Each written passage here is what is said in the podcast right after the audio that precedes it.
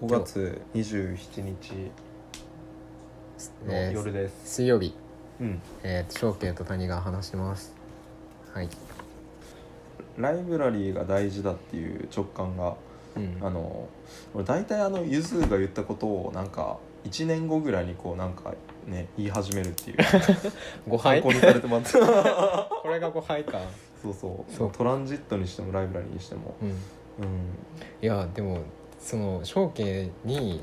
トランジットって言葉触発受けてって言われて、あそういえば言ったなって記憶がすごい蘇ってき たつまりあれやんなあの空港のトランジットの話をトランジションの話してた時に、うんトランジットって言葉もあるよねみたいな待合室で、うんそこでなんかいろんなところに行ける人が目的は違う地位は違うんだけどそこにいるみたいなうん場所でそうそうそうそうあるよねってそれそれうん結構面白いみたいな話をした記憶がすごいあうる。ん、そうそうそうそうなんかそういうそのなんかメタファーとしてうんいろいろいただいていてね、うん、でそれでこうなんかこうトランジットっていうまずそのプラットフォーム構想うんうんうんしてたのね、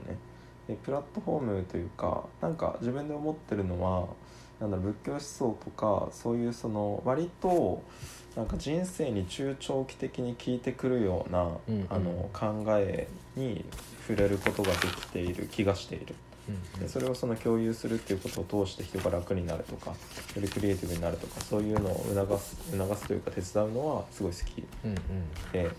なんかそういう人たちがこう立ち寄ってずっといなくちゃいけないわけじゃないけどなんかこういろんなコミュニティがこう競争モデルでもしやってると結構しんどいじゃん。うんうんそこからこうアジールというか避難所みたいな感じでやってきてやたら回復して帰っていくみたいな、うんうんうん、それを別にこうネガティブな意味じゃなく、うんそういうそういう場所をあのしかもなんか発想も出てくるっていう風な場所があるといいなっていう風に思ってたのね、うんじゃあそれをなんかどうやっていこうかっていう時に、まあ、一つ共同体を作ろうっていう風に思って、で共同体っていうのはこう自分がこう促していくだけじゃなくてそのみんなで互いし合うようなうんううんん、ところをあの作っていくことで、まあ、そのなんかあの取り組みとして、まあ、やっていこうかなっていうふうに思ってたのね。で親和性がその高いあの人たちとしてなんか自分の中でその芸術あの界隈の人たちとかあと研究者界隈の人たちとか一緒にやりたいって気持ちがうんあって、でなんでなんやろっていうふうに思ったのがあのーなんだろうな単純に経済的な価値であの測りきれない俺はポテンシャルがある人たちだと思っててうんうんしかも中長期的な目線を持っててなんかすごいいいなっていうふうに思ってるんだけどそれをこうなんか言い換えるとその文化と共に生きてる人たちなんじゃないかなっていうふうに思ってるね。なるほどうん、で哲学にしろ、まあ、ビッグペディアとかで見てた時にあの哲学とか芸術とか音楽とかいろいろ入っていてしかもそれが成り立つためにはこれまでの過去の2,000年とかいろいろこう時間時間長いわけじゃん。でそこが今ファストの世界がもしかすると破綻するかもしれないっていう時にそういうコミュニティがあるとめちゃくちゃ大事なんじゃないかなと思ったのね。で自分がしたいのはそこをあのファストに乗せて稼ぐっていうよりかはあのファスト側にも提供するけれど自分たちであのなんだろう自営じゃないけどその自治のあのスペースを作っていくことによってあの自分たちの文化を紡いでいくうんことができたらいいなと、でそこで協力ゆるい連帯ができるといいなって思ってたのねでそこのモデルとして思ってるのはあのーあのー協同組合出資金があって、うんうんうん23000円自分たちで払って自分たちに必要なものを作ったり自分たちで必要なものを取り寄せたり自分たちで必要なものをシェアして回すみたいなことを思ったのよ。まあ、そういうことを考えていてこの前その具体的なプロジェクトとして何をやっていこうかっていう時にライブラリーをちょっとうん作ろうっていうふうになって、で具体的な現実レベルではあの高い本ってあるじゃん。うんうんあの俺ねあの独立してこうやっていってるとさなんだろう京都にいなかったから図書館アクセスできるわけじゃないっうんていう発想になっちゃったで自分の本当に掘りたい本が他の人と共有できるとは限らないうん買うしかないうん金がなくなるやばいみたいなう、んをそれ3年間ぐらいこうやってきたんやけどなんかむしろ別にあのもう差別化して自分だけの知識として囲うよりかはすごい時代的に大切な知恵は共有して自分たちの身の回りでそれが通用する人たちを増やしてうんあの助けていった方がうんなんかむしろいいんじゃないかなみたいな感じで思って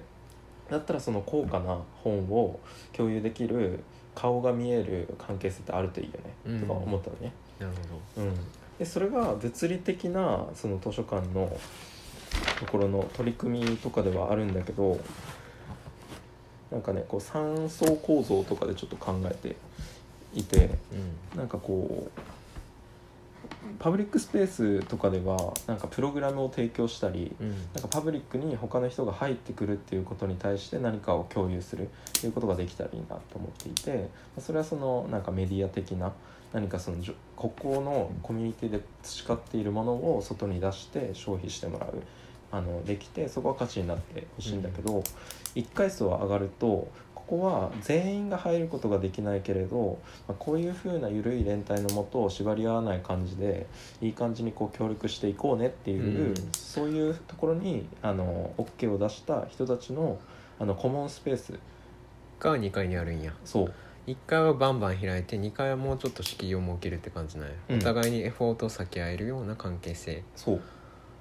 こここがなくてここだけになると疲弊するなと思っていてうんすごいなんか消費的うんだし、その場で終るわるって感じよねそうそのイベントだけで終わるそうそうそうそうそれだけじゃなくじゃああの共有できるものをあのなんかここのグラウンドルールに共感するって人たちは、まあ、顧問の関係性としてあの共助の関係性を作っていこううよんっていうふうに言いたいね、うん京都女子大学かと思ってしまったもう どういうことかすすっかり京都女子大学の一員やなゼミの 話だよねね教授ねはいうんわ、かりますそうそう助け合うねうん、共にあそっか助けそっ合うかそっちの方で言われてるんだよね、うんあの学校の指針としてあ違う違うあの、うん京都女子大学の略称が教授やからああそういうこと そうかそんもっとしょうもない でも多分でもあの学校の理念としてそういうことも言ってるやろね、うん多分いいけど、まあ大事なところだからね、うんまあそういうあ のごめん雑談うん性別を超えていこうっていうふうにこう、 まあそれでなんかあるとでここの顔を見える関係性でできることってみんなの知見を貯めていくこととか、うんみんなの資源を培っていく、まあ、みんなでたたあのうんうん畑耕して収穫したものをみんなで分けてそこにこうなんかあのみんなで楽しもうよっていうことができるなでそれをなんか閉じずにやるっていうのはものすごい大事だと思うから、このセミこう中2回みたいなのがあってこうパブリックの人も参加できるけれど顧問メンバーも参加できるっていう風なものもあれば顧問だけうんうんのところもあるまあそこのなんか仕切りをどう精神的にあと物理的に作るか物理的だけじゃなくて情報空間としてこう作るかみたいなところはめっちゃ大事でうんうんでプライベートのところはなんかこう純プライベートな空間って俺ないと思ってて、うんうん、どまあなんかねまあねね地球上 SNS もあるしね そうそうだったら、まあ、ここは、まあ、プライベートとは言いつつ例えばスラックとかでうん何つぶやいてもいいけれどツイッターほど開かれていないああそれぞれの部屋があるみたいな、ううんん、なんかそういう感じにするのどうかなみたいな、ああなるほどねうん、でなんかぼやいててもいいし、うんこういう知見がとかなんかやってもいいしそういうふうに書いても書かなくてもいいぐらいな距離感なんだよね。でなんか、まあ、そういうことをしながらなんかこう何やりたいねんっていうのが、うん あのまだぼやっとしてるんだけどここのコモンスペースのやり方を贈与で回すっていうのを一つ思っていてう。んあの例えばさ仕事を、まあ、外部からのパブリックからの仕事が来るとするじゃん例えばゆめみさんからうん「うイんベントやりませんか?」みたいな言われた時にあのまあ俺がこれまでやってきた方法はその、まあ、10万円例えばもらえます20万円もらえます30万円もらえますっていうその増減の枠からあのどれくらいの配分にするかっていうのを考えたりシェアをすることでうんそこでもうペイして仕事として成立させるっていう感じだったんだけどここでやりたいのはあの稼いだお金をコミュニティの方にプールに投げてそれであの自分が引き出したい時に引き出すうんうんっていうのを、まあ、月1回ぐらいのなんかこうこうのここうなんか俺最近めっちゃちょっとあこうねはいはいはいはいはい、そう、仏教のこうねうん、わかるわかるあのーちょっと今月やばいねお使いみたいなうんうんのをやってみたいよねう。うんん、で別にこう、あのー俺今この生活で家賃かなり抑えれて、あのーむさぼり食うような消費スタイルしてないから、あの基本的にそっちのコミュニティに投げてどんどんこう循環させてみたいって気持ちがめっちゃ強くて、ううんんそういう形で、あのーなんか交換の原理を崩したコミュニティの運営をする、はいはいはいはい結構精神負荷高いと思う。いやあのでもだからこそこう濃度を作るってことでしょ参加のお邪魔してますうん、なるほどなうんうんそう面白いでそういうことを通してやっぱりこうなんだろうここにいるメンバーがなんか外にうまく見せてなんかこうう、ん消費を流していく存在っていうよりかはあの贈与を伴って本当にこうそこの原理から受ける隙間としてこう関わるだからこうなんか友達なのか何なのかわからない こう人たちが生まれるみたいなことを思っていてね、なるほどでも自分たちもお金を毎月払って自治の空間として自分たちの主権を持って関わっていくっていうふうな、そういう図書館もなんか作れたらいいなと思っていて、うん図書館っていうことはなんか人とその地が、まあ、巡っていく、うん、人の縁も生まれるし知識もあの深めていけるし、うんそこが緩やかなその文化っていうそのテーマ性でくくりつつ、まあ、文化って言ったらまあビッグワードでうんいろいろこう含めれるからなんかそういう風な連帯を作り出すのがあるといいなと。でライブラリーにするとなんかねあのこの時代にライブラリーがなんかいいなって思ってるうんのはまずありふれている考えであることうんけど発展性がめちゃくちゃ俺あると思ってて。うんうんうん、でその枯渇しないどう情報を扱えばいいのかとか人を扱えばいいのかとかそういうふうなあの話題提起うんにもなるし、しかもこのプロジェクトトランジットのプロジェクト自体があのマルクス・ガブリエルとか言ってたけどあのなんか精神的なワクチンを作うるん文化プロジェクトとしてこうやりたいなと思ってて。うんワクチン開発されてからあのカウントダウンが始まって、まあ、100日後のワニ的な感じで、うんあの7月7日に消失させたいなと思ってるよねうん七七夕でこうなんか天の川になって会えるか知らんけどなんかこういい感じになって終わ消失するでうんそこからこうトランジットっていうプロジェクトは消失して次コンステレートっていうプロジェクトを始めようと思ってて夕なるほどうん、でそこの時にある種こうメタモルフォーゼして、うんこうここまではトランジットっていうこう次の時代への架け橋としてのトランジなんかトランジット空間だと思ってるんだけど次はこう星座と物語をその断片断片から生まれてきたことを物語化してどんどん作っていくうんう方んに展開していこうなるほどうん、そこのためにはまず蓄積してその円をつないでいくっていうことがまず必要ででそのトランジットっていうよくもわからないなんかうごめいていたものをうんアーカイブ化していく場所としてもライブラリーがこうあるみたいなうんみたいなねなんかももわもわしてるな るほど面白いよくわかりましたいやごめんねこれでなんかなんか拾ってくれるのはすげえありがたいななんかそのすごく具体的な話からまずすると、うんそのなんか3階建てでパブリックコモンプライベートで分けてるところがあって京都で、えこれは俺がよく使ってる学校っていうイベントスペースであはいはいはい GACCOH あれはうん1階がイベントスペースでう2ん階がキッチン兼あの図書あ館なるほどねで3階がまあうん私室なんよねうん3階に上がれないってことはないんよねうんあのうんもう俺は友達だからうんでもなんかそしてなんか赤っていいですかって多分初対面の人に聞かれたらなんかこう若干渋い顔はするかもしれないけどまあいいよって多分言うかなんかまあ理由をつけて断るかわかんないけどうんまあなんかそういう感じではあるよねそうねそうだね、うん、なんかそういう場所はあるから、なんていうかきっとそれはうまくいくんじゃないかなとは直感的にう思っんた、でどっから話せばいいかなうんちなみにそういう最初概念上の蜃気楼として出てきて中からなんかこう物理的な図書館を作り始めるとか、うんそういう風になっても面白いなと思っあてあなるほどね確かにうん確かに、そうそ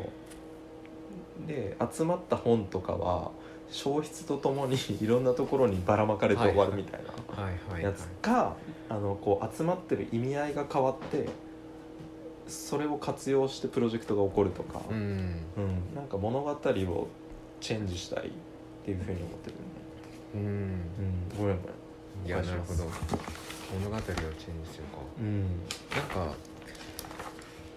なんやろ最後の方の話題から遡って考えたことを言うと、なんかトランジットつまり待合室みたいなものってなんかこう川でいうよどみみたいなもんやと思うよねうん川って基本的に一方向に流れてるけど、うんあの生き物が過ごしやすいのってさなんかそこになんか意味のない石があったりさ水草が生えててとか、はいはいはいまはいっすぐ流れずにこう一瞬ぐるぐるしてそれから流れるような空間があるってことが多分大事でトランジットってそういうことなんだと思うよねあの飛行機の比喩じゃなくてあのここら辺み水の比喩そうそうそうそう ちょっと地形の都合でとか石がたくさんそこだけなぜかあってとかよどみで多分そのよどみってでもなかったらやっぱ生き物流れちゃうし流れないところっていうの面白いねう、そうでも川とはつながっててうんうん、花とそうそうそうで多分時々は流れるんよねそうはいはいはいはいなんかそそんなのだから苦しそうそう苦しいけどしこの社会は多分よどみを作りづらいだって無駄やから流れ流れの上でははいはいはいはいあのちゃんと別の目的を意識しないとよどみっていうのはうなんかなか確保しづらいんだろうなと思った、でそのその図書館に多分ストックのイメージを抱いてるっていうのは本当にその通りで、うん俺もそういう意味で使ってるし、うんでそれと対比すると世間って基本的にフローだと思うよね SNS にしろ、うんビジネスにしうろ、んうんあのあるいは自己啓発とかが多分分かりやすいけどうん毎回ずっとなんか何年かおきに同じことを言ってるのに、本のパッケージだけ変わってるとか著者の名前だけ変わってるとか、うんうんそんな感じやんかなんかファストな雰囲気だけが残っててそのなんか何かにせき立てられて次々新しいものを追いかけてると思いきや実は同じことを繰り返してたりするやん、うんファストの空間って、うんあれはフローの空間ってでそれに対して言うと多分図書館はよどみの空間であり、うんなんていうかつまりあのよどみというかファストから流れ込んでくるものをとりあえず蓄えておく場なんやと思うよね、ストックの場、うんうんだからフローとストックの関係にあるんだろうと思うでもその言う通りフローとストックってその川の比喩がいいかもしれないけどなんていうかつながっていて図書館はだってうんフローのところでバンバン出てきた最新の成果みたいなものとか思いつきをうん蓄える場でもあるやんかうん図書館ってね、うんうんで現実の川の流れもよどんでるけど水は入れ替わってるしね、うんうんまあ、図書館の場合入れ替わらずにどんどん溜まっていくんだけうど、んうんで一方でそういう蓄積があるからクリエイティビティって生まれてくるんやんうか、んそうね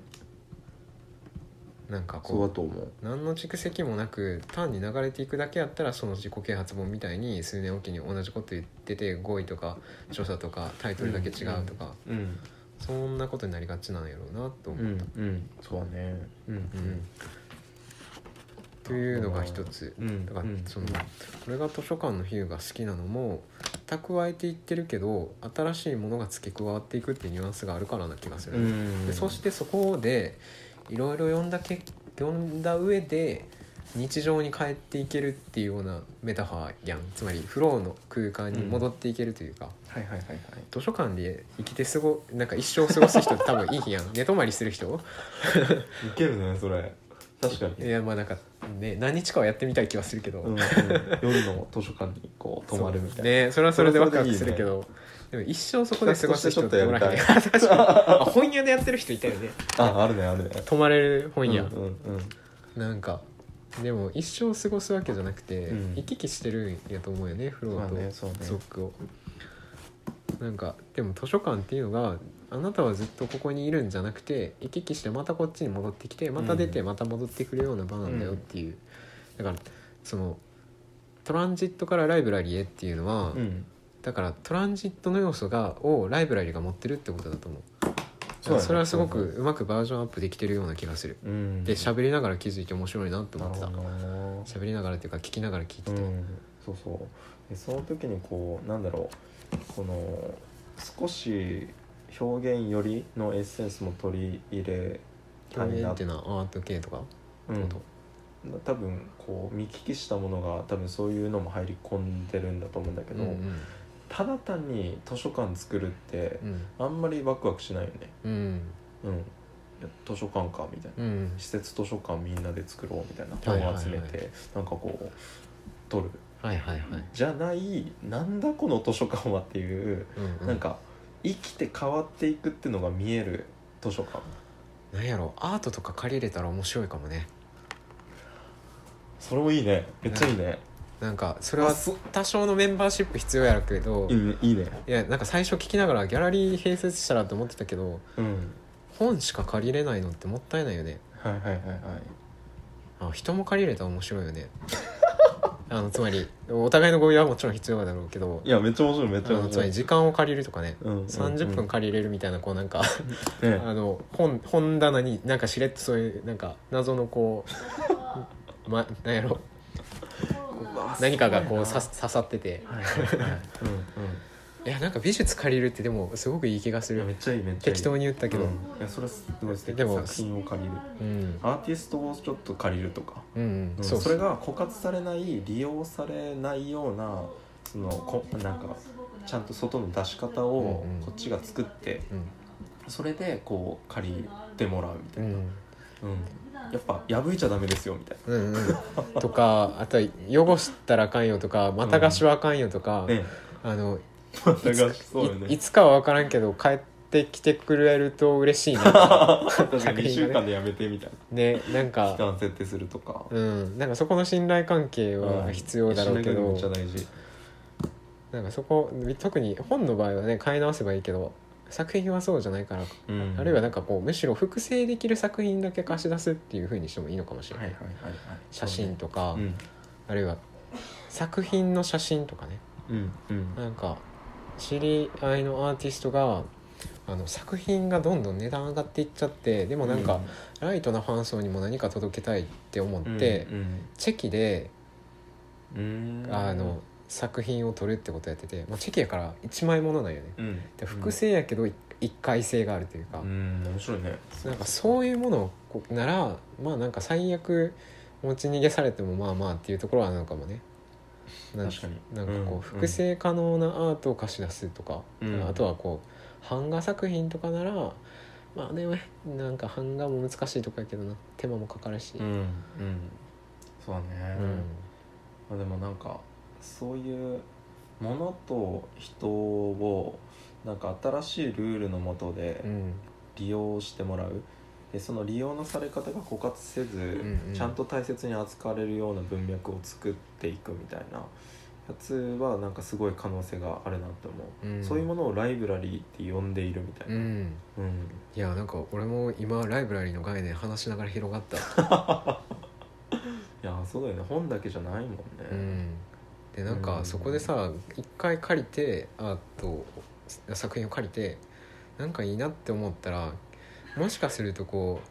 買ってくれるかもしれんよねあそうだよねなんかうあるあのあるミナペルフォネンって知っあてるる、うんわかるわかるミナペルフォネンが、あのレンタっていうサービスやっててレンタは違うかなうんレンタルかなあなんかなんかそそううなんだいう貸すサービスやってて、はいはいはいはい素敵だねそれは何かっていうと貸す単に貸すあのじ実感限定で借りるんよねうんうんで借りてそれがなんかお金になるのかっていうと、まあ、もちろん買うより安いわけうんうんうんなんかでも結果的にすごくマネタイズうまくいってて、うん来て試してみると欲しくなっちゃうんよねはいはいはいはいあのいつもあってほしいなそうそうそうそうなるよね全てがじゃないだろうけどいろいろ試した上であこれってなるからうんうんだから多分アーティストにとってもメリットはあるんじゃないかなと思ううん確かにあのオランダで最近出てきてるサブスクリプションのあの洋服屋さんとかあるよね、洋服屋でいいなって思ったのが気に入ったら買えるなうんうん同じようにやってて、うん、確かにそれ成り立ち始めてるよねうん、うんでなんかこのプロジェクト自体をあの完全なその交換の原理のところのサービス化っていう形でやるのかそれとも文化プロジェクトとして面白おかしく、うんなんかこの消失してしまう運命の中で起こっちゃったみたいな俺それで言うあーなるほどとね後者なんよねうんうんううんんまあ、まあ、そのこの可能性をビジネス化してもいいんだけどなんかねそれだとつながれない人がめっちゃいっぱいいると思ってて、うん、悩ましく思っていなんかでもそのさっき言ってたこうみたいな関係が築けるといいよねるうんそうそうそうそうあのそのさっき言った GACCOH の学校の方は、ある種こうみたいな関係はなところはあってああそうなん別だにお金を貸し合ったりするわけではないけど、うんうんそのイベントスペースのおかげでつながり合ってるコミュニティっていうのがあって、ああそそうれなんだはねちょうど学部時代からの付き合いだからもう8年とか、へえ、うん大うん学とか勤め先とか、そもそもすでに働いてた人とか俺が出会った時点でいろんな年齢層がいたんだけど、うんイベントスペースで出会ったからそこでうんそこが続いてほしいって思いがあってあーなんか理由をつけてお金を渡してるんよねあのそのへー読書会はもともとそういう小説の毎月やってるそっうてか言ってお布施じたゃのない ですかそうそうそうで面白いねもなんか困ったら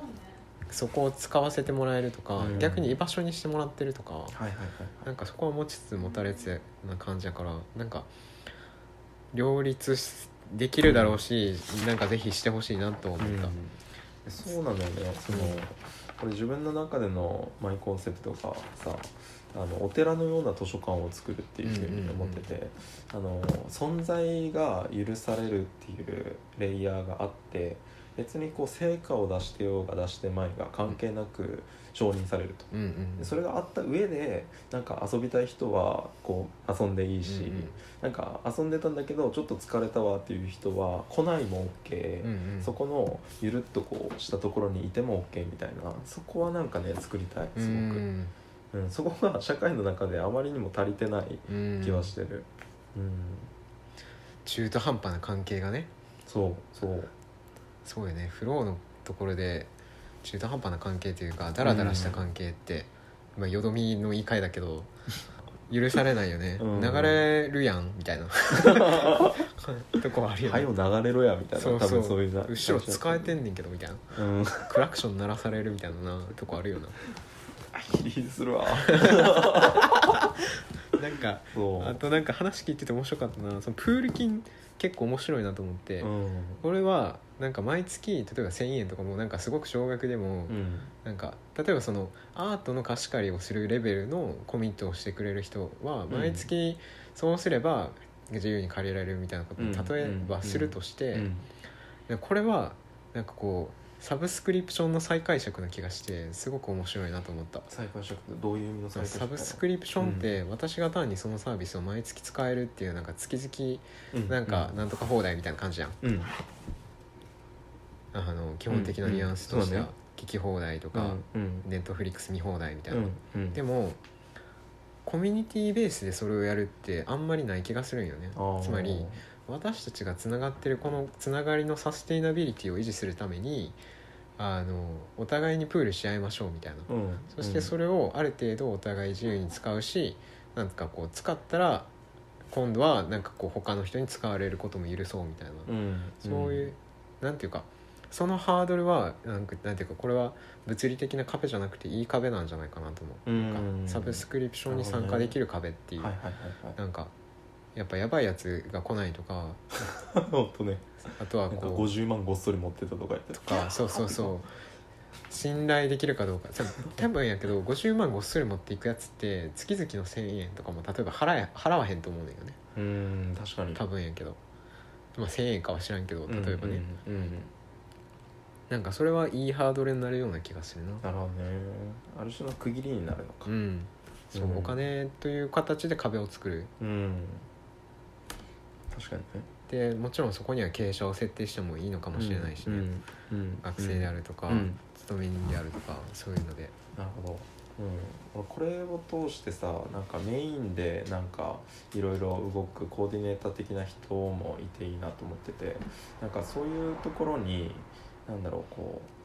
う、うんまあ、例えばその研究者の人の来ていけるその違うインフラを作るみたいな。うんうん、まあ、すごく大学の機関に所属してるとかさなんかそういう形じゃないとうんなんか生きづらいじゃん、うんうんでもそっちの組織の論理ってめっちゃこう強くて、うんうんなんかこう自分が研究したいのに教育の方にこうやらないといけないとか、うんうんなんかそこをもっと研究していることをありがたがってしなんか消費というか、やってくれる人なるほどねファンがつくつきやすい形の方に、うんうんあのこう経済基盤をこうなんか作るうんうんことができると結構こうなんだろう間の時期とかに役に立つんじゃないかなとあ思ってー なるほど、うんわよくわかるつまりあの具体的には修士とか博士とか、そうそうそうそ研う究者の場合はそういう時期ってことでね、そうそうあの何者かになろうとしてるんだけど誰でもないみたいな時期とか、そうそうそうそうでまあなんか世の中には、まあ、お金を持ってる人たちがいるわけだ、うんその人たちもなんかその人たちに権威が傾きすぎないように、まあ、協同組合の仕組みってひ票をもらえるんだけどこういくら出してても300万出してても、2,000円でもうん同じ1票として扱うよね、なんかそういうものを理念として大切にしてくれる人たちがこうこぞってくるみたいな、だからそこでこう経営者の人たちからこういうこのライブラリーをその共に作りませんかと。でそこであのお金をいただいていただいたお金はプールしてあの贈与のお金として使わせていただきますっていうふうにやっていくみたいな、うんこともできるよね、まあ、そういうのをアイデアが足りなくて困ってる人っているから、うんうんいやいかに贈与に切り込むかっていうのをすごい考えているあーちょっといろいろ面白いないやこれはねあの俺の中でもうもうねアートプロジェクトなのか文化プロジェクトなのかこれはやりますようんてかやりましょうんういや面白いいやなんかなるほどないやなんかそれ聞きながら俺の中でもこう、そのいろいろつながってきてうん一つ思ったのはえそれは結構本来的な意味での共産主義よねまあというかあー共同組合ってそういうことやからあそっかそっかあのこ共産主義ってあれ語源コミュニティってことなんよねあそうなのうんへでえしかもそこで権威のないコミュニティを作ろうっていうモチベーションやねもともとああそうなんだでその種のイメージがうんうん最も表れてるのはマルクスとエンゲルスが確か協調で書いた「ドイツイデオロギー」っていう本へえ共同組合もほんまにマルクス主義とか当時の社会主義から出てきた発想やからほドイツイデオロギーううんうんマルクス・エンゲルスなんかそこいやでちょっとやばい方に行ってしまってないいややばくないやばくないい やあのむしろやばく解釈されたり実践されてきたりしてたのは多分規模がでっかかったからやと思うよねソ連とかうん。確かにねで本本来的な意味での共産主義ってなんかお互い傷つけ合わずお互いを奴隷にしないコミュニティを作りたいっていいやうそれいいよねそういう発想なんよね。うんうんなんか世の中の人でなんかこう単に聞きかじっただけの人はマルクスをバカにしたりこれはなんかソ連で終わったからマルクス主義はとかって言ったりする人がいるんだけど、うんいや一方でもちろんやばいマルクス主義者もたくさんいる からそれは分かるんだけどはいはいはいはいでもなんか彼らが語ろうとした理想に何かこう本質的なものがあるとはやっぱ思うしだってその方がいいやんと思うよね。なんかう人を傷つけて生きるより傷つけない方がいいよねとか、うんあるいは少ない方がいいよねと思うんよねそ。うだねでなんかそこのドイツイデ確かドイツイデオロギーに書いてあるキーワードなんだけど、うんうんうん能力に応じて働き必要に応じて取るっていうキーワードがあるよね、うん本当その感覚うん、なんか、うんだからプールするっていうのそういう感覚やね多分、ううんん自分も修行したいなと思ってるのは自分がいかにやってても気持ちよく足りないところの人に、うんうんうんいやもう使ってしかもこ、俺が言わずともルールされているから、うんうんあのそれは正当正当にというかちゃんと受け取っていいっていう感覚で持っていってなんかみんなこうにっこりしてるみたいうんなうん感じがなかなかねあの交換の原理の中でようでけへんわみたいな思っいてやたんだーけなるほどそれはでもすごいよくわかるつまり、うん人間が全面化しすぎると贈与っていうのはそのバランス感覚が必要だから、うんいや不細感を感じてしまったりとか、うんそうそうそうそうあるいはもらえるの当たり前やろみたいな感じになってしまったりする受け取る側がね、でそこにこう儀式を入れたいんですよなるほどなるほどこうコモニングって俺は呼んでるんだけどそのみんなの共有物としてうん自我を放つためうんの儀式とみんなのお金をその生かして受け取っていくための受け取りの儀式みたいなうんもの をうん作ればこうなんだろう自我が暴走せずに俺の50万円どうしてくれてんねんっていう風なムクムクムクっとこうしてなんかこうなんか言っちゃうみたいなあーを避けてあーそ儀れ式やっ儀たな式みたいが なユーモアあればいいよねそうそうそうそうなんか唐突になんかみんな一旦集合した上で、うんなんかすごい適当に言うけどうんうんあの集合して人数が揃ったらうん何も喋らずにそのままコンビニに行って なんかあの全力で走ってコンビニに行ってなんかおにぎウケりるおにぎりを買って恵方巻きみたいに食べるとかなんかさ そういうのでもいいよねうんめっちゃおもろいよねこうだから多分そういう意味わからんはい多分ユーモアがあった方がでお金ってやっめっぱちゃ大事どうしてもシリアスになるやんうんうんなんかこう恵方巻きなんかあんまり自分はコミットせんけどひあの恵方巻きの時期におお寿司は好きやけどなんかでうもんそういう突然走り出したりとか、はいはいなんか時期じゃないのにおにぎりで恵方巻きやるとかそういうやばいななんか多分儀式ってそれぐらい意味不明な方が、うんうんなんか問題がシリアスだからこそ扱ってるおお金とかねなんかいっかってなりそうよねうんもうなんかここら辺なんかコンセプチュアルなアーティストとかに入っても らってちょっと儀式作りませんかっつっなんてかこうやったり音楽のあの儀式作れる人とかいるやんうんうんなんかあのセレモニーとかなんかそういうのを真似してうんうん怪しい回をちょっとこうねね、外には出せないけれどみたいな、終わった。うん、お疲れ、ううん、なんかそんなことをね、うん、やっぱりそういうコミュニティのプラクティスを開発していくことも大事うんだし、うん、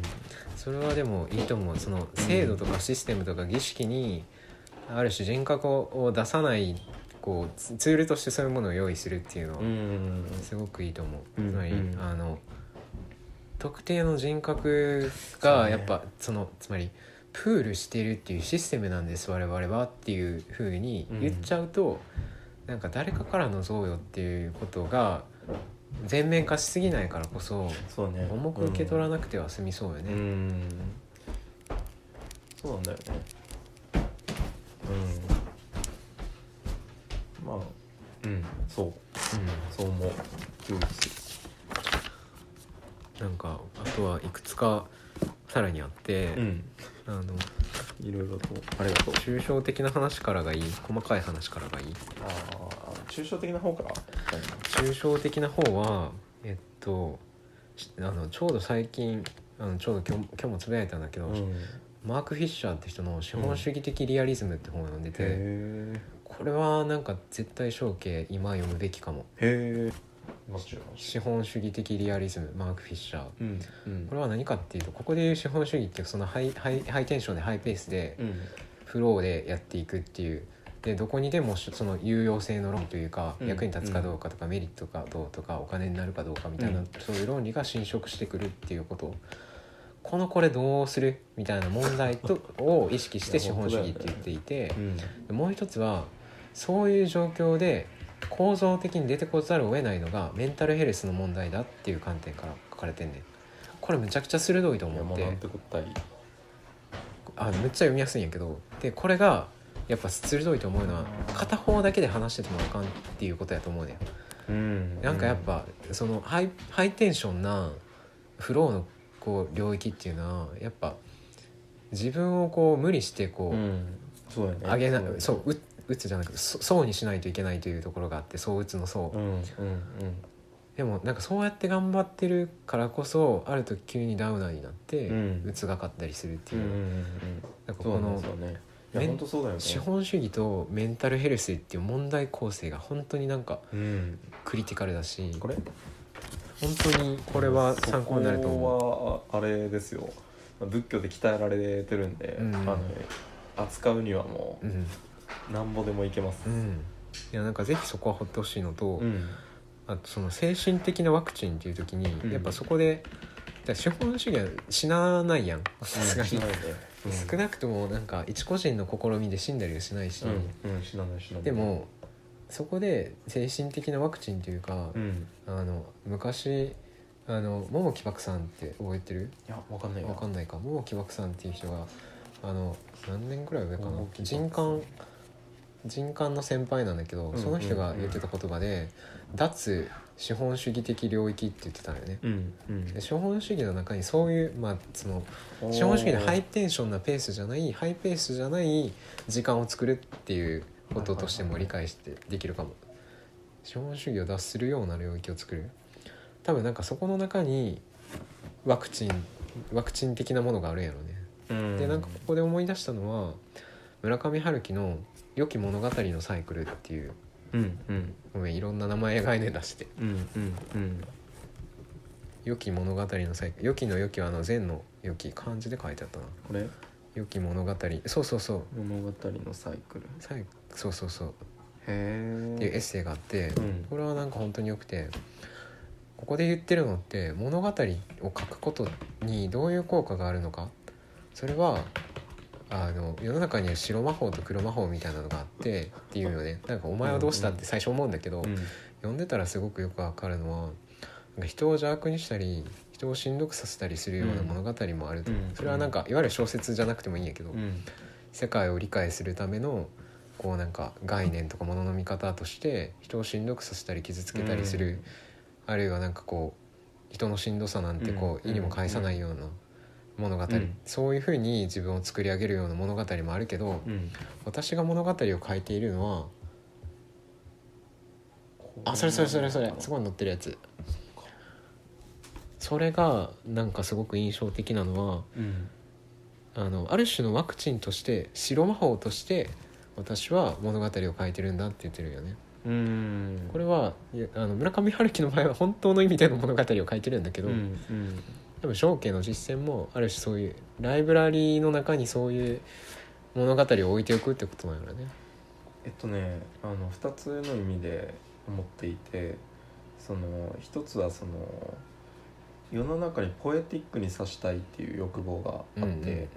それはこう詩的なアプローチっていうのは多分自分の中ではこう白魔法寄りの発想としてこう言ってるんだと思う。でも現実と現実じゃない詩的虚構のうんうん間にプロジェクトを作ることによって、うんうんなんかこううごめいてるようなものでそこに物語もあってほしいなと、うんうんううんんそれはコンテンツとしての物語、うんうんうんっていうふうに思うなうんそのいわゆる物語ってことやね小説とか映画とかそうそうそううんうんなるほどねそうなんかポエティックさなんか、うん、いいなって思うのはその哲学が生まれる前にホメロスとかあのイリアス・オデュッセイヤうんとかの詩人の界隈の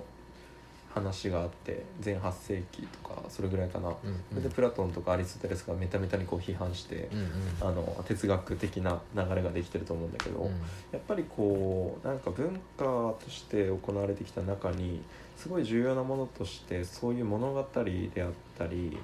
その歌であったりそういうリズム感覚うん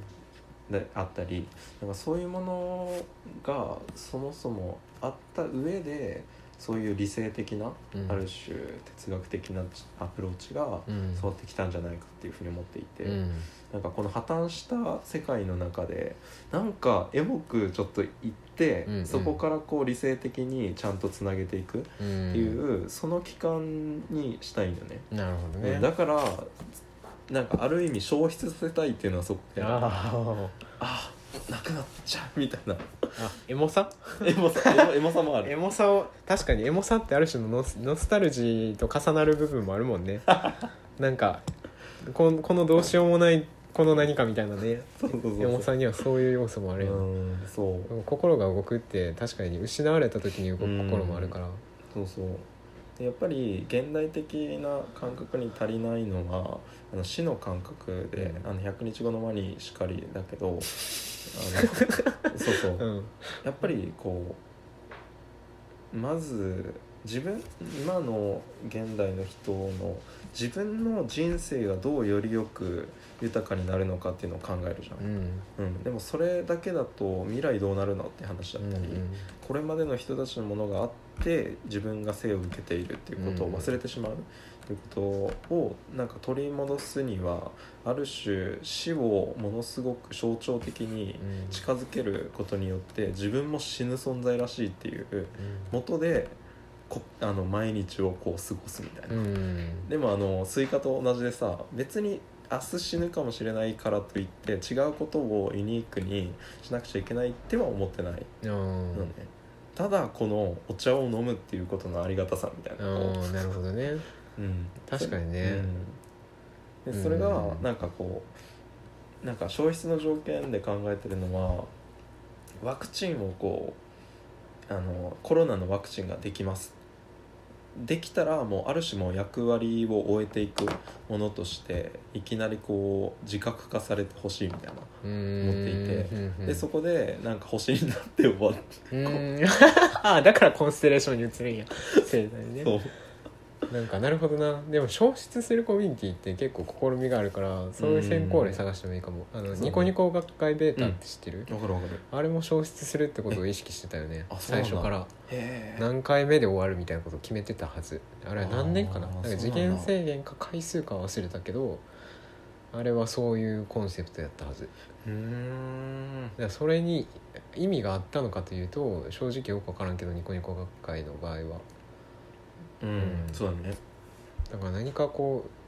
ううまいただ終わらせるだけじゃない工夫はいるやろうねうんそうだよねなんか俺はだって当時何回かこう中継見たりしたけどニコニコ学会、うんうん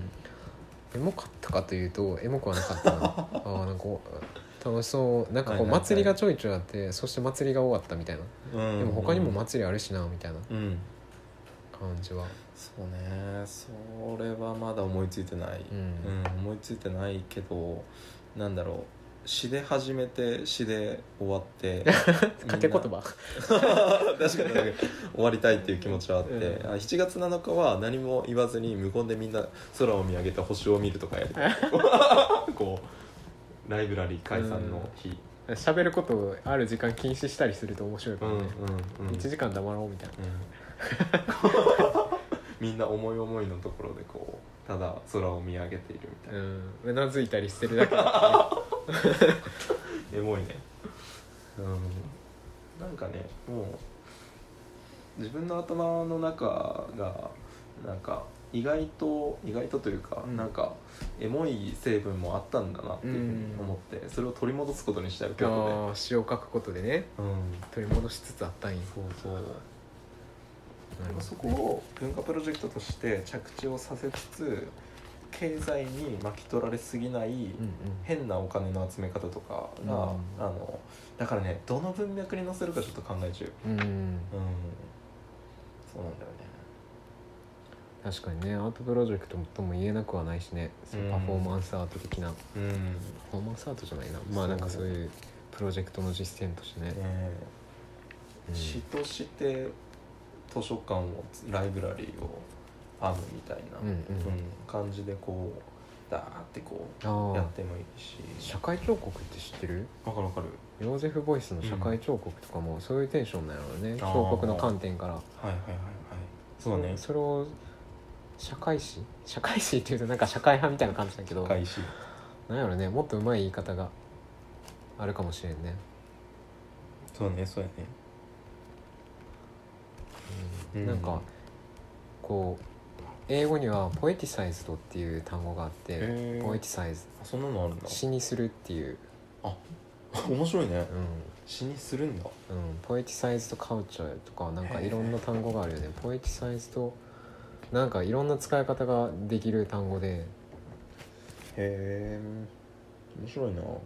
あのね前あの調べてウケるなと思ったのがこうどこかの詩人でクラウドファンあお金も集めてたんやけどあの世の中のお金を全て詩にするプロジェクトっていうのをやっていて全部ポエティックマネーっていう独自の作品に換金して送りまくるみたいなうんやつで、どういうこといやなんかねなんか言って たそれだけだと全然わかうるん世界を詩で埋め尽くしたいみたいなうんだいぶ言ってる人だなみたいなな思ったんだけどえっとこの人かな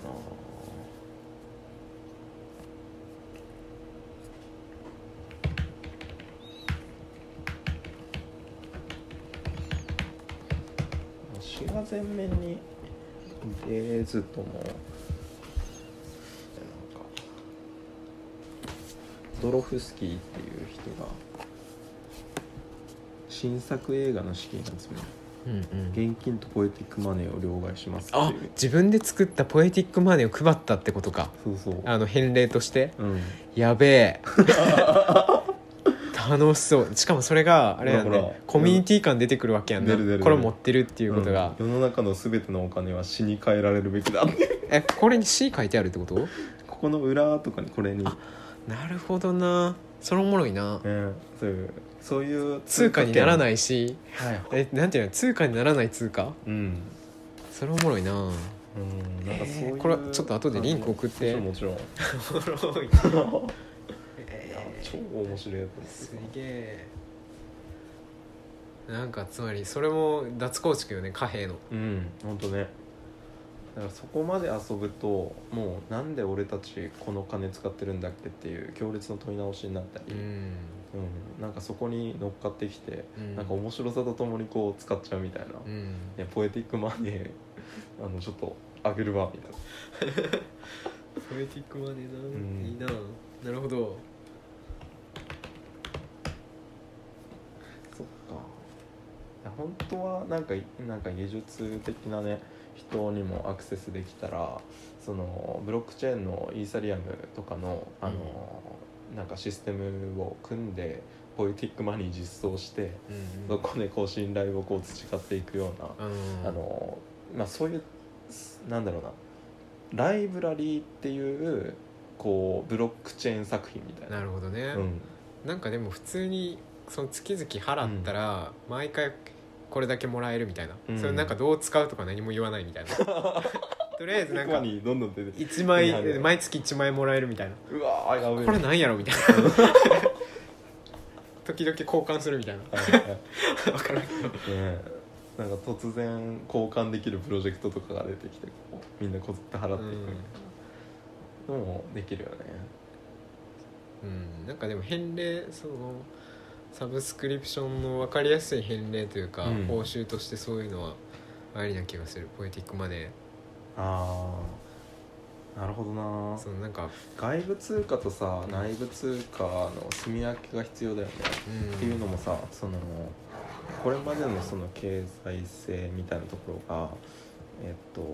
えっとこう何か生産をする組織があってそこを外貨をこうんう手に入れるっていうふうになると思うんだけど、あのここが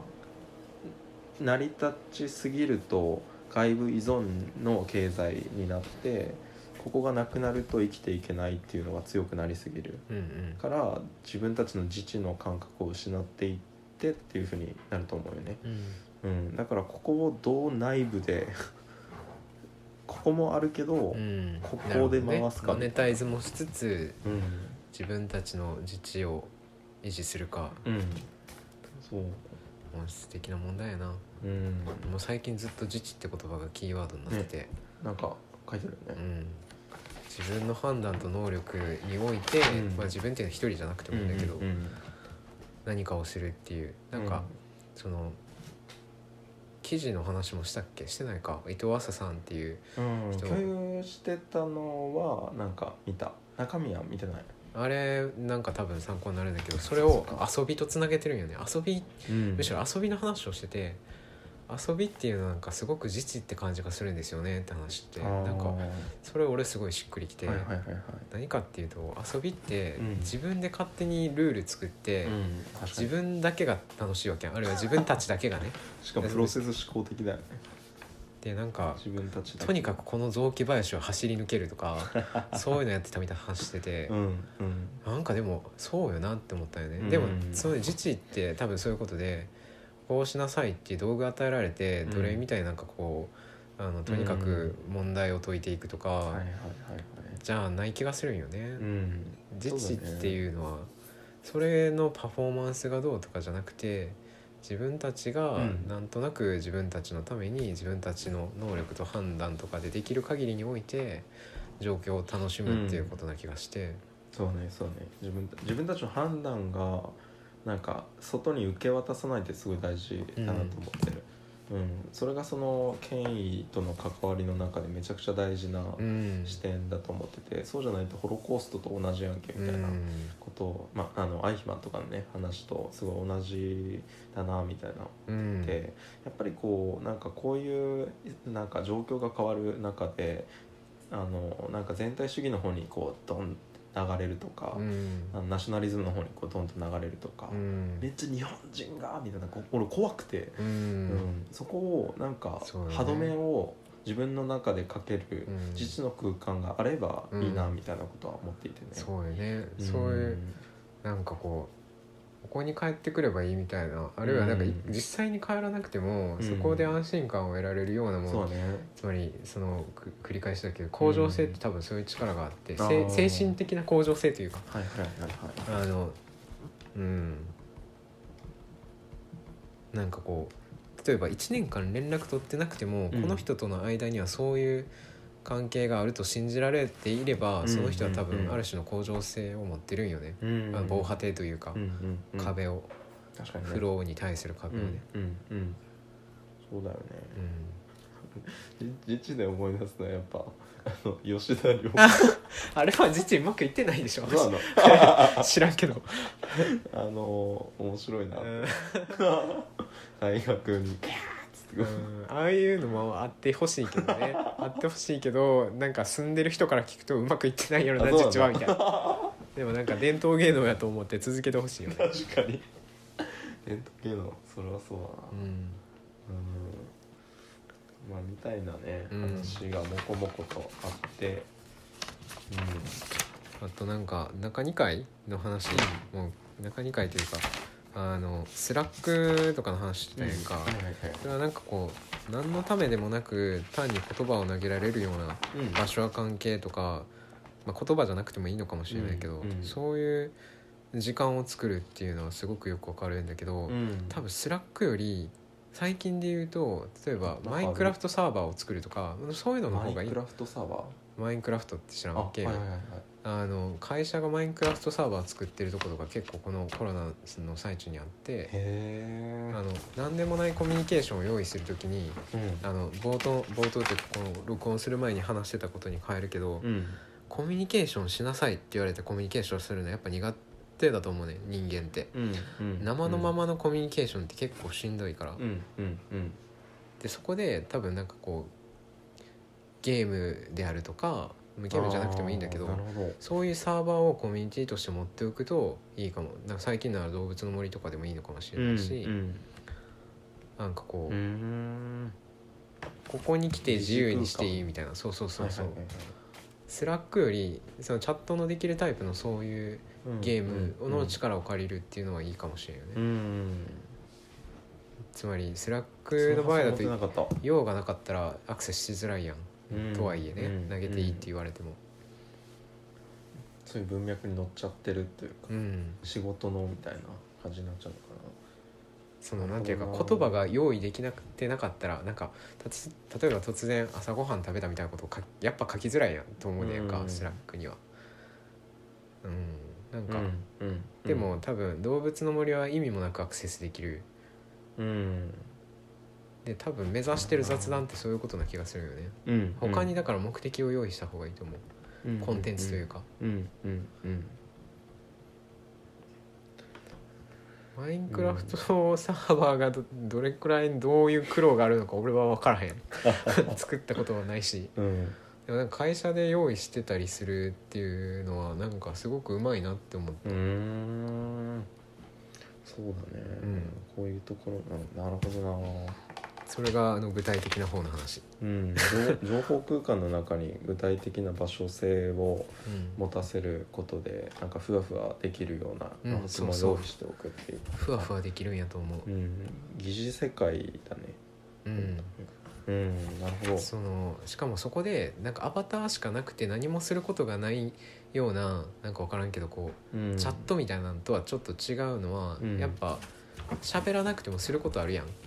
うんうんうんなんかマイクラならこはいはいうはい家を建てるとか、はいはいなんか掘ってるなこいつみたいなそうそう 動物の森ならなんかこうああこの人はこうやってなんかあの環境を整えてるんだとか、うんなんかやたらトイレ置いてんなと か多分そういうのやと思うよね。なるほどねうんうんうんうんいいよねうんなるほどなこれどこから手つけていったらいいんだろあいやこどう思っのたプロジェクトをう、うん、うんまずね今持ってることで言うと、うんうんあのーここのえっとちょっと名前はまだ決まってない名前まだない。だけどなんかあのプログラムをそのもう一回書くと、パブリック週2回1.5回にしようフロア11.5回2回3回みたいな感じで言うとこうここのいえっとまあ中中2回的な発想かな中2回的な発想であの山野くんの講座をここに位置づけようと思ってたのね。うんうんうん、でどういうことかというとあのこ、えっと、顧問メンバー所属して所属って使いたくないななんかここのメンバーの人たちはあの月のそういう数3000円2000円とかを払ってたら参加して OK、うんうんうんで外から入る人はあの全参加するために2万5000円かかりますみたいなうんうんで入りたかったら別に入っていいよぐらいなうんうん入らなくても1回でこう消費して OK っていう風なものとしてこう作ろうと思ってるよね。うんうん、であと動いてることで言うとうんなんかそういうものも含めて今ここでっていうのはここのなんだろう設計みたいなうんうんうん話コンセプトでね。そうそうでまあなんかある種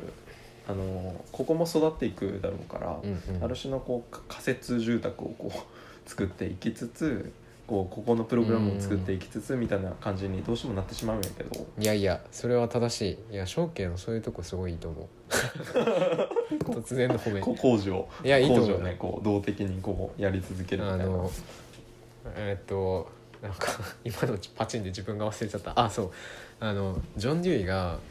目的は成長するっていうよねおーはい成長する目的に合わせてっていうような表現をある本で使っててはいはい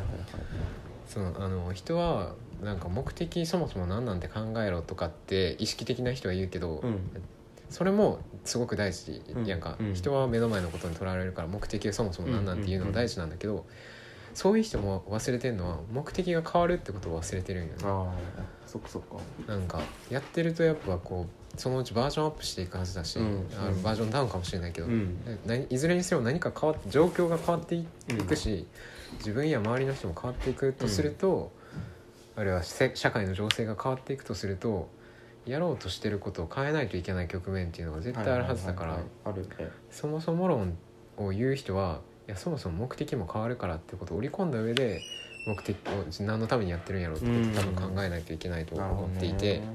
なのでその仮設工事とりあえず感はいはいはいや屋台感かななんか、屋台感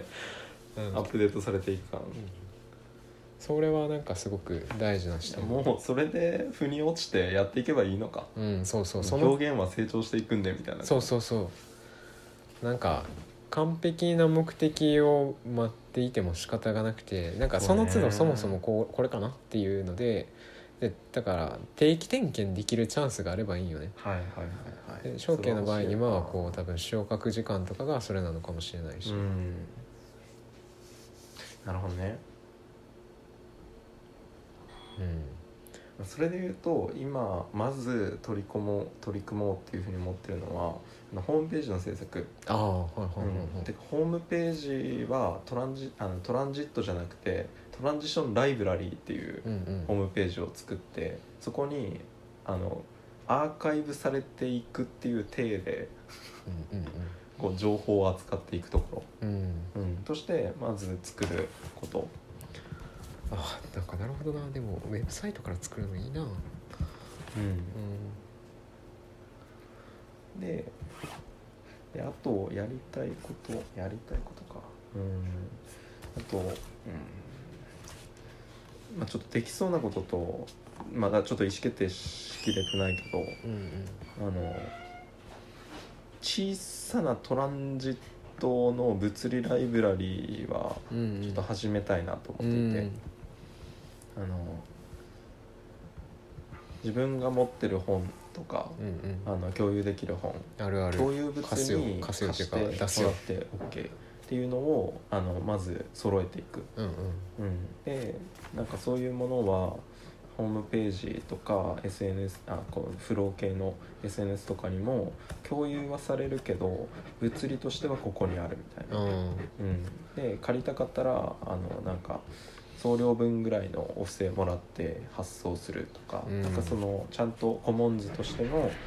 ものであるっていうなんかマークとかつけたりするとか、ブクログで登録していけばいいんじゃないまずはそうよね。うんなんかそういう既存のやつをとりあえず使うとかうん、確かなんか大学図書館でもブクログ使ってるとこあるんよねへえなんかは結構あるあそうなんだうんへその多分大学のサービスそのウェブサービスが使い勝手悪くて職員さんが記憶かせてやってるんかなと俺は勝手に思ってるけどかんやんそっか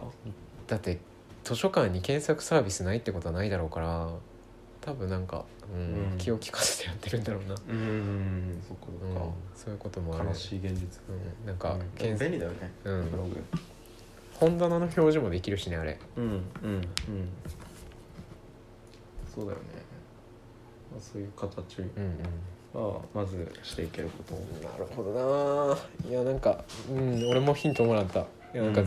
今年起業しようと思ってたけどこううんうんコロナの関係とかでいろんなものが遅れたりしてあーそっかそっか具体的に言うと白論の書籍化が遅れてるんだけどあーそっか遅れてるっていうか俺が何もやってないうんうんうんでもなんかそう本来は今年起業しようかなと思ってたけど、まあ、多分今年は無理やなってちょっと思い始めててまあそれはそれで仕方がないんだけどでもなんかとりあえずウェブサイトを作ってしまうとかはなんか なんかありかなとはうんちょっと思った、ああそっかそっかうん後からちゃんと法人登録するというか、うんうん 確かにね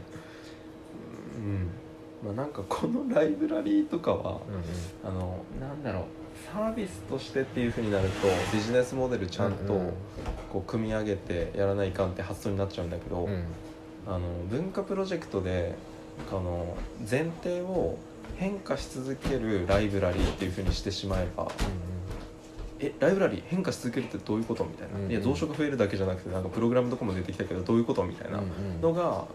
見る人の劇場の面白ささにつながるかなと思う、うんうんだからそなんかそれ一覧になってるるといいよねつまりつまりうんワークショップとかイベントと本がなんか並列になって見えると最高よねああなるほどなんかちょうど一昨日ぐらいにうんなんか朝方にこう唐突に商品をすごいたくさんつぶやいてたんだけどでもものすごい好きなタイプの商品が多くて、うんうんそれは何かっていうと中華圏主に台湾の商品を日本向けに紹介するようなあープラットフォームはいはいではいうんそこで面白かったのはワークショップ売ってんねん、うんウケるな日本で買えんねえーん でそのワークショップ売ってんのがあの ちょっと待ってワークショップ売ってるロワーコクショップ借りれるとかあのつまり旅行に行った時に体験できるような事前予約っていう意味やと思うんやけどああそういうことかでワークショップ売っててで隣にバッグとかがあんねん あでもこれ面白いなと思って並列で並んでるんだねそうそうそっかそみれたでいな言うとさこうなんか例えばあの月1回借りれるあのゆずみたいなのがそれよねなんかあの例えばさなんかふ普段のそこうサブスクリプションさえ登録していればこうあの30分借りれるとか ね30分電話ができますそかれそれめっちゃいいと思うよね、でここになんかこうでもおもいろいよね30分アーティストと喋れますとか30分なんか哲学者と喋れますとかうん、おもろいよね一ライブラリーねうんあーどういう見せ方がいいんだろうないやああくまでうんこう、商品を購入する消費経済じゃなく、んうんライブラリーですうんうんだから公共の空間ですそれはだかっらていうふうに言いつつこうこ攻めるみたいな購入じゃない感じにしたからそうそうそうだよねなんやろねだから会員になってそこ会員になるっていうのが大事なのかな、うんそっかそっかなんかそのやっぱサブスクリプションをコミュニティ化するみたいなことの面白いのはうんうんそのなんかこのためにっていう感じで紐づいてないやんネットフリックスもそうだけどこの映画を見るためにお金を払ってるんじゃないみたいな感じがするやんうん、そのその全体にお金を払ってるというかそうねそうねだからああそっかそっかそこはこうあのなるほど交換の論理が強くならないメリットなのかもしれない、サブスクリプションっていうのはここをコモンズとして共有資源として捉えてうん、そうそうそうそうその全体にお金を払ってると思いさえすればなんかお金払ってんねんけどみたいな感じにはならへんんじゃないなるんかほどなもっと丁寧にやってよみたいななるほどねなるほどね借りれるそうか借りれるか人は借りれる例えばそれで、まあ、レンタル彼氏とかあるからね人というかだから時間の方がいいんじゃない時間を人を借り人を借りるってちょっと依存的なる連想になるりかねないから、っうんうんていう言葉のニュアンスにするだけでちょっと関わり方は変わりそうな確かにあーでも本とかアートも時間を借りるっていう定義にした方がいいんじゃないつまりアートと過ごす時時間のをライブラリーそうそううそうそうアートと過ごす時間を借りる作品を借りてるんじゃなくていうわそれめっちゃうわびっくりしたびっくりしたいやなんか俺も今の思いつきなんかすごいいい気がやしてきすたごいいいで本も借りて読まなくてもいいんよねその本と過ごす時間を借りてるんやと思えばいやなんか俺最近思うよねなんかいろいろ読んだ末に思うのは読書って読み通すことじゃないよね、あー本との接点を作るってことなんよねなるほど読まなくてもいいと思うそこに置いてあるそう置いてあるとかあるいはあの自分が買ってなくても毎回こう本屋とか図書館に行くたびに目に留まるタイトルなりうん人物がいるそれはもうなんかなるほほど本質的に読書なんよねなんかうん読み通して一切覚えてないとか著者の名前も覚え思い出せないよりは借りても読んでもないけどタイトルを覚えてる方の方が面白いよっぽど読書してると思うからはいはいはいはい時間を借りる時間を借りるね何かと過ごす時間を借りるライブラリーっていいんじゃないあーそれはその最高っすね冒頭で話してたさいろんな時間を作るっていうのとも似てるし、しかも最初のプログラムがあの山野くんの時間のもう話最高 や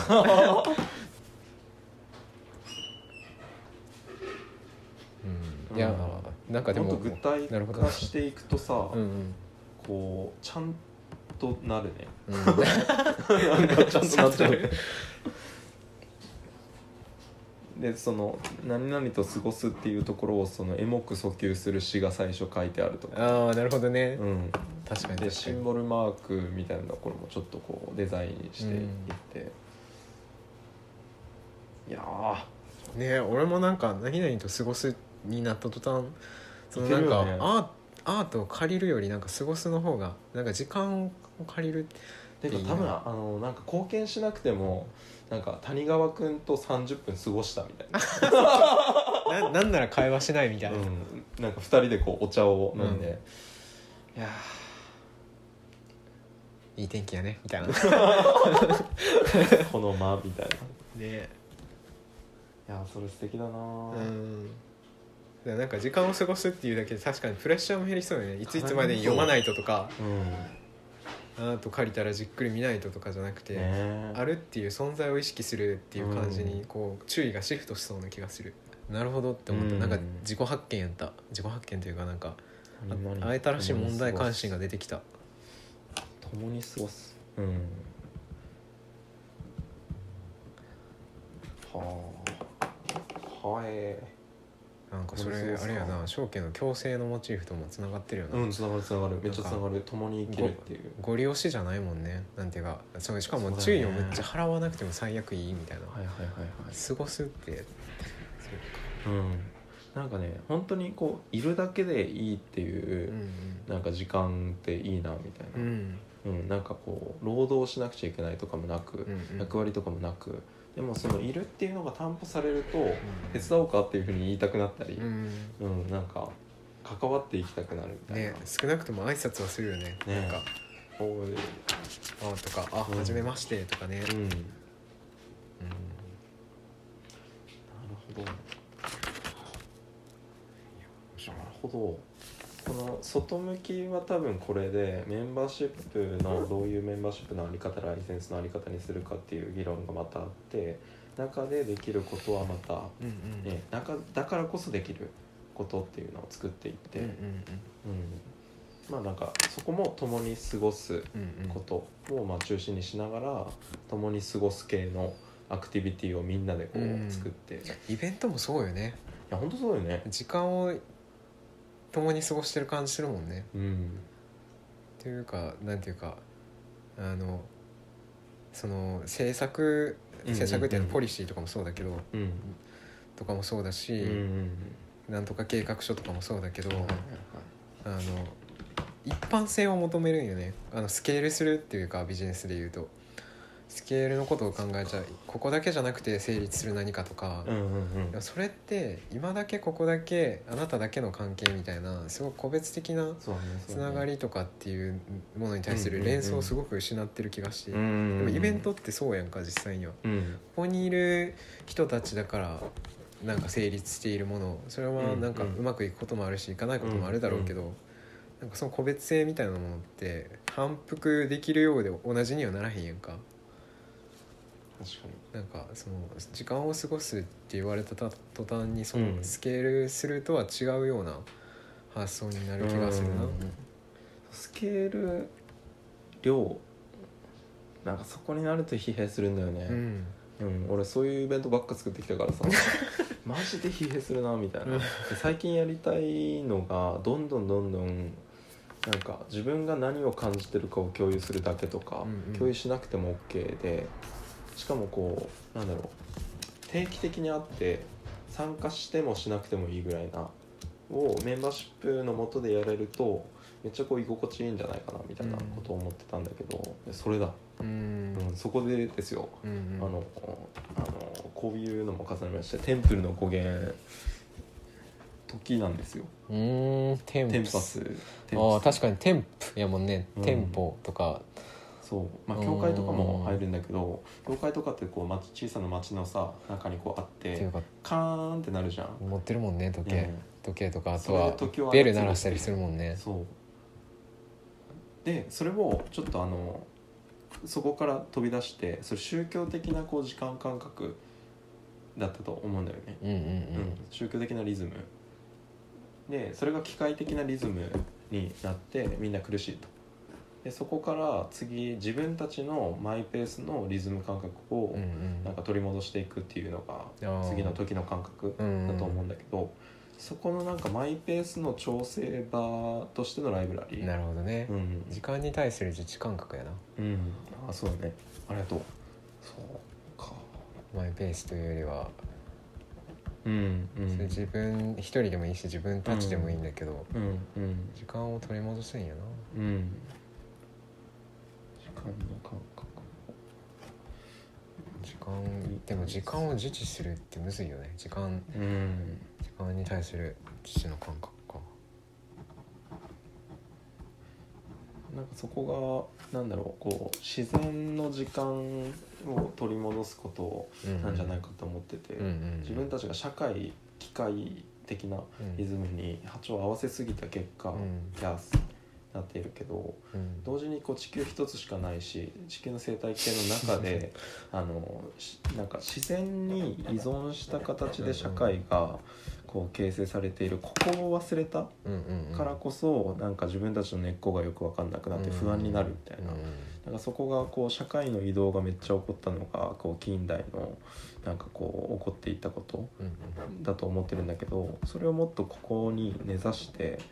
なんか自然のリズムを取り戻していくっうんうんていうところはなんかあのつながるのかなとうんなるほどねで自然日本でいうと自然っていうところをちゃんとベースにして培われてきたのが文化うんうんうんうんでそこの文化のねところとしてのまあなんかライブラリーなのかね、うんみたいなところはも うねねなんかいい話 やない今はなんかいい話してるなや今っぱ日作りたいあもうなるねほどなそしてポエティ俺ックマリーもなんか実装したい、一個資料持ってきておい白論やねんけど白論の最終章で図書館の話して書いてるんのねアメリカ哲学における宗教政治消費という論点をめぐってってういうんタイトルでなんか最終章がというかあの結論の最後が図書館と現場を行き来する哲学っていううのんで,、めっちゃ大事やんでそこで言うこうなんかこの図があってこのジョン・デュイは教育の理念というか小学校の理念これあのー物理的な建築であってもいいしなくてもいいんだけど。えめえいいね中心に図書館を置くんよねそれは何かというとあのちゃウケる言葉尻分かりにくいけど、うん食事っていうのは、まあ、実際に昼食を作ったり、まはあ、い調理実習をしたりする場うんかな、うんあ違うこれは実際に食事する場かな、はいはいで制作っていうのは工作とかやと思うんう、うん織物っていうのはあの、うんまあか、被服室みたいな感じなんよね、うんでも調理はまあなんか調理実習なんかななんかこれ以外にももちろん普通の勉強のスペースとか教室を設けてもいいんだけど、うん理念としては真ん中に図書室を置くんだっていうよねうんなんでそれはやっぱそこに帰ってくることが必要だからってはでその外にあのビジネスであったりそのつながりを失ってはいけないよねよどみだけでもいけないからああへとえは大学とも違うんだねあこれはあれあの小学校か中学校とかそれぐらいのうん実を験念頭に置いてるからはいはいはい例えばば高校にとって大学っていうのは外側にあるやんかとかそそういうイメージかなそういうことか外側とのつながりみたいなイメージうんうんでうもん一応こう区切りはあるんよねその向上性があるというか壁がちゃんとあるなるほどいやなんかねすごいこれ面白いなと思ったのはあのー今自分が感じてること思ってることで言うと、そのし仕事一辺とうん経済一辺倒だった人たちがそのコロナでうんコロナクラッシュを受けます、でそれでこうその生活自分のこう暮らしを考えるっていうのがめちゃくちゃこう、うん増えているなっていう実感があってそこでここら辺で生活で超大事なうん感じうんうんでそこにライブラリがあるっていうのがうんマジでっていうふうに思思ってこうちょっとびびっくりしている。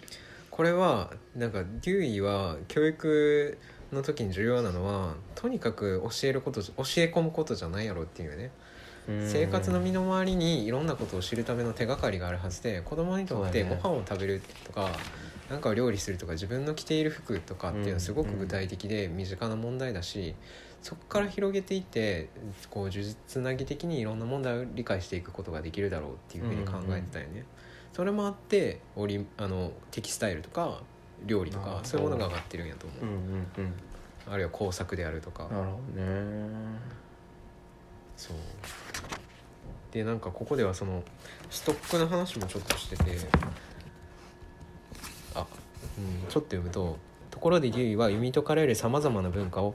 図書館や博物館のイメージと重ねている」うんうん学校という知的成長の現場において図書館が果たす役割に関する彼の図からそれを読み取ることができるまあそうさっきのやつね中心に図書館がある、この中央が表しているのはこれデュイの言葉だけど、うんうん全てが図書館に集まってくる様つまり実践的な仕事だから具体的な服とか服を作るとか、はいはいはいは何いかを物を作るとかビジネスであるとか、うんうんそういう、まあ、有用性の問題に光を投げかけるような、うんうんあらゆる種類の知的資源が図書館に集積している様を表現しているう、んうんうん思考と学習を助ける図書館や博物館とは過去の最良の資料が収集され保存され組織化されるところなのだっていうで話をしてるいやなんかこれ書きながらなんかあのこれすごいメタ的にやっててきっとこういうこのてか実際にこの博論が国会図書館にもあるわけやしうんうんうんなんかああそうだねそしてこれからこれをリライトした本にしてこのこの営みそのものもストックされていくっていうなんかそれを考えながら書いてたからなんか自分一人ですごいエモかった、めっちゃいいじゃんうんいいね、うんいやなんか今ね思い浮かんだのがその上から見ると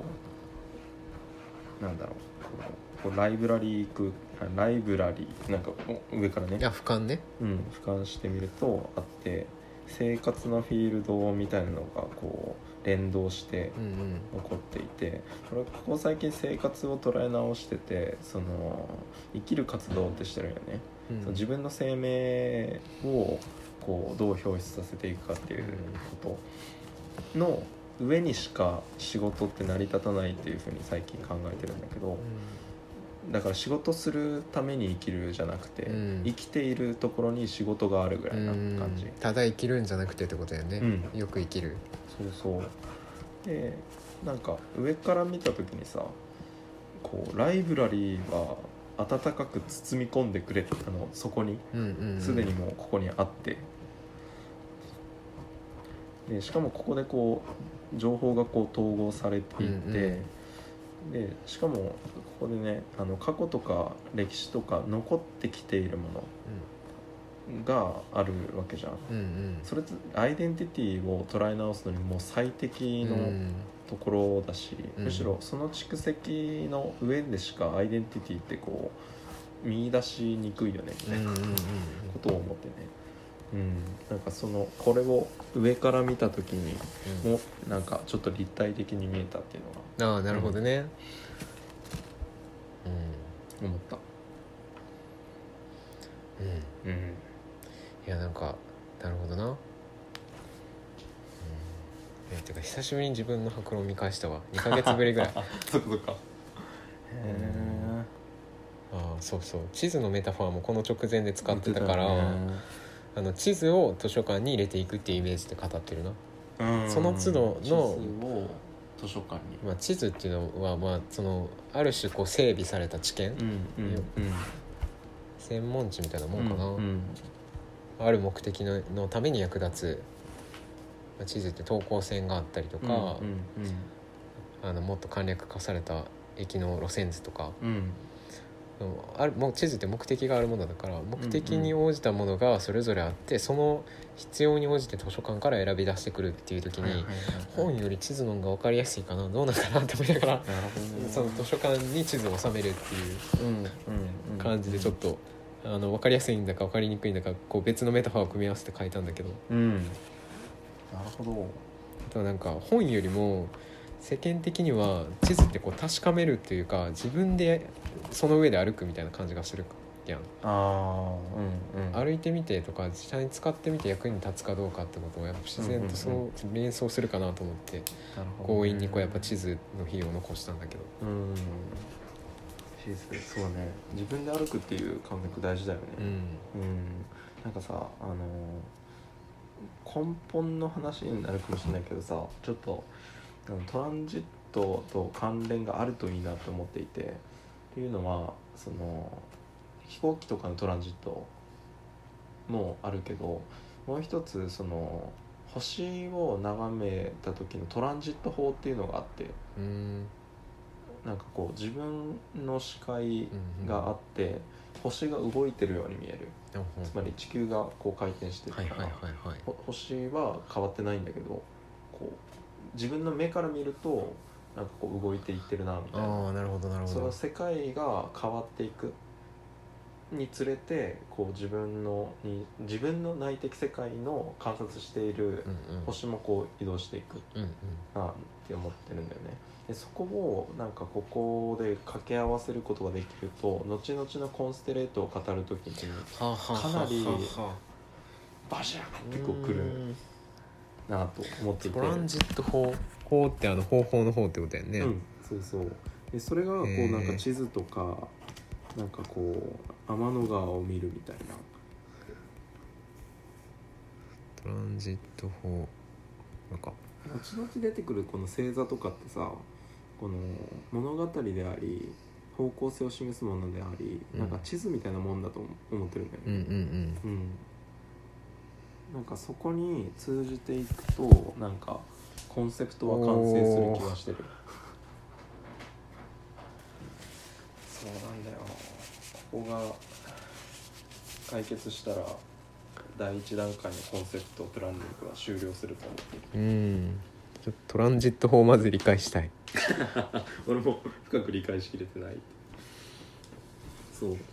それはあの前ゆずから教えてもらったトランジットの後に、うんうんトランジット調べてたらなんかぶつかってしまったものでうん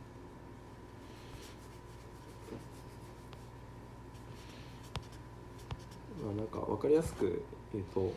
自分から見た世界が移り変わっていくよねってただそれだけだと思うんだけど星がね、うんう移動んしていくというか、それはなんかメタファーとしてこうなんだろう不確実でいろいろこう変わっていく世界があってうんうんでそれを認識している自分がいて逆に言うと自分の見方が変わると世界の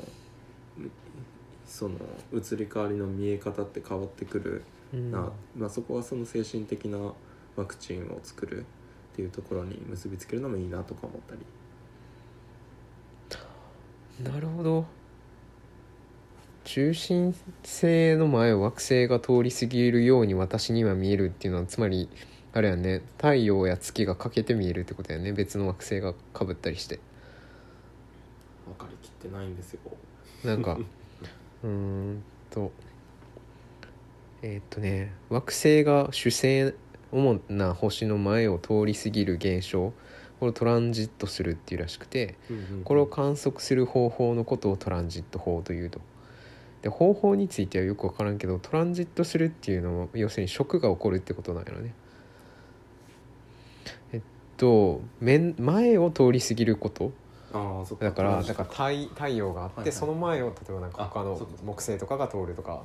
らそういうイメージなんやろね。影ができるそうそうそう多分基本的にはそれっぽい。うんで観察者にとってってことやろうからね。うんうんうんうん多分基本的には食のことを考えればいいのかな。うんうんうんなるほどねショックねそっかあまあでも食っていいモチーフな気がするけどなつまりあの昔から食ってすごく恐れられてたわけやんか世界の変動が起こるとか天変地異起こるそうそううそうそれは不確実性の比喩やんうんうんうんああ確かになんかそこはつながりそうな気がするななんかこうこの一人に天文学者と共に過ごすとかもちょっと作るあーこう天文学者でただ星を眺める 何も今みたいなむしろ星座とかあんまり知らんかったりするかもね確かにねいや俺は高度がどれくらいでうんだらこうだらで、あの星座何なんですか知らんみたいなでなんか誰か星座好きの人が代わりに教えたりとか、それは素敵うん、うん星うんそういうのいいよねなんか現象を見てそこにこうどういう意味があるのかっていうのを見出す知見っていっぱい多分あるなと思ってるから、天文学者が見るものと小説家が見る星と全然違ううんなと思ってるんだよね。うん、あとなんか最近すごく思うのは世界にこういうのもあるって知っとくうん、うん好きにならなくてもいあ実際に触れなくてもうん、なんか世界にはこういうのあるんやって知っておいてもらうことってなんかすごく大事な気がしてそうてそ,、ね。れはなんかそのいわゆるこうマイノリティのこととかもそうだけどなんかこう最近現代社会入門っていう授業を教授でもやってるんだけうど、ん現代社会にもかかわらずもちろん現代社会に関連づけるんだけど、うんうんあの本来するように期待されているそのうん雇ってくれた人が期待されてるのを逸脱して 中中国古典の話とかしててそうなんやそれなんでかっていうとでそこで一応なんか原文を示した上で書き下し文とかをうんうんうん一回書かせたりすんねん、うんあのへー穴埋め式にして授業あの動画止めてこれ書いてとかって言うんやけど、うん特にその作業に意味はないんやけど世の中にはこういうのも存在しててこの意味は直接分からなくても俺の解説聞いたら分かるやろとうんうんこういうのも存在してるしそれなりの豊かさがあるんやでみたいなはいはい君に同意しろとは言わんけどこのこの主張というかこの中国古典の人が語ってること昔の哲学者が語ってることに同意しろとは言わないがそういうのがあって受け継がれてきているっていうことは知っとくといいよみたいななんか隣人のようにか感じるというか世界にあこういうのあるんやって思うみたいなうんそれその先が別になくてもいいんいいんかなとは最近思っててただいるみたいなそのことを知ってるというか。自分にとってはねあの研究者の人たちの研究をするっていうものの見方がなんかそういうものとして受け取ってるかもしれない、うんうん、ああこんな目線で見てるんだ面白いねみたいな、うんうん、しかも研究分野違えばさ、うんものの見方違うじゃ違んう違うああ面白いねみたいな、うんうんうんそのなんかね多様さというか、うん、もっと世の中で知ってくれてもいいのになうんうんうんああそういうことかいやなんか芸術家の世界観もいいなと思ってるしうん研究者の世界観もいいなと思ってるしなんかマイノリティって言われてる人たちもうんう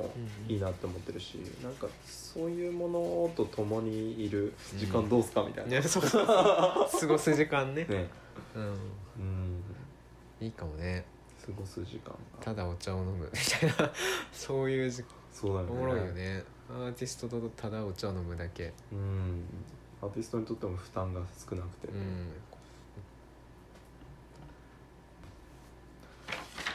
そうだなここら辺詰めてもうこの方向性でうんいいねありやと思うう、んうん、作りましょううん作りましょうう俺あれやね今日の音声作ったお作り終わった後になんか企画会議音声としてはいはいラジオ番組みたいそうなそう置いといてもいいかもねうん、などうやって始まったのかっていう、うんうんうんいやということで、ーうん今日の放送は以上以上ですご視聴ありがとうございましあたりがとうございました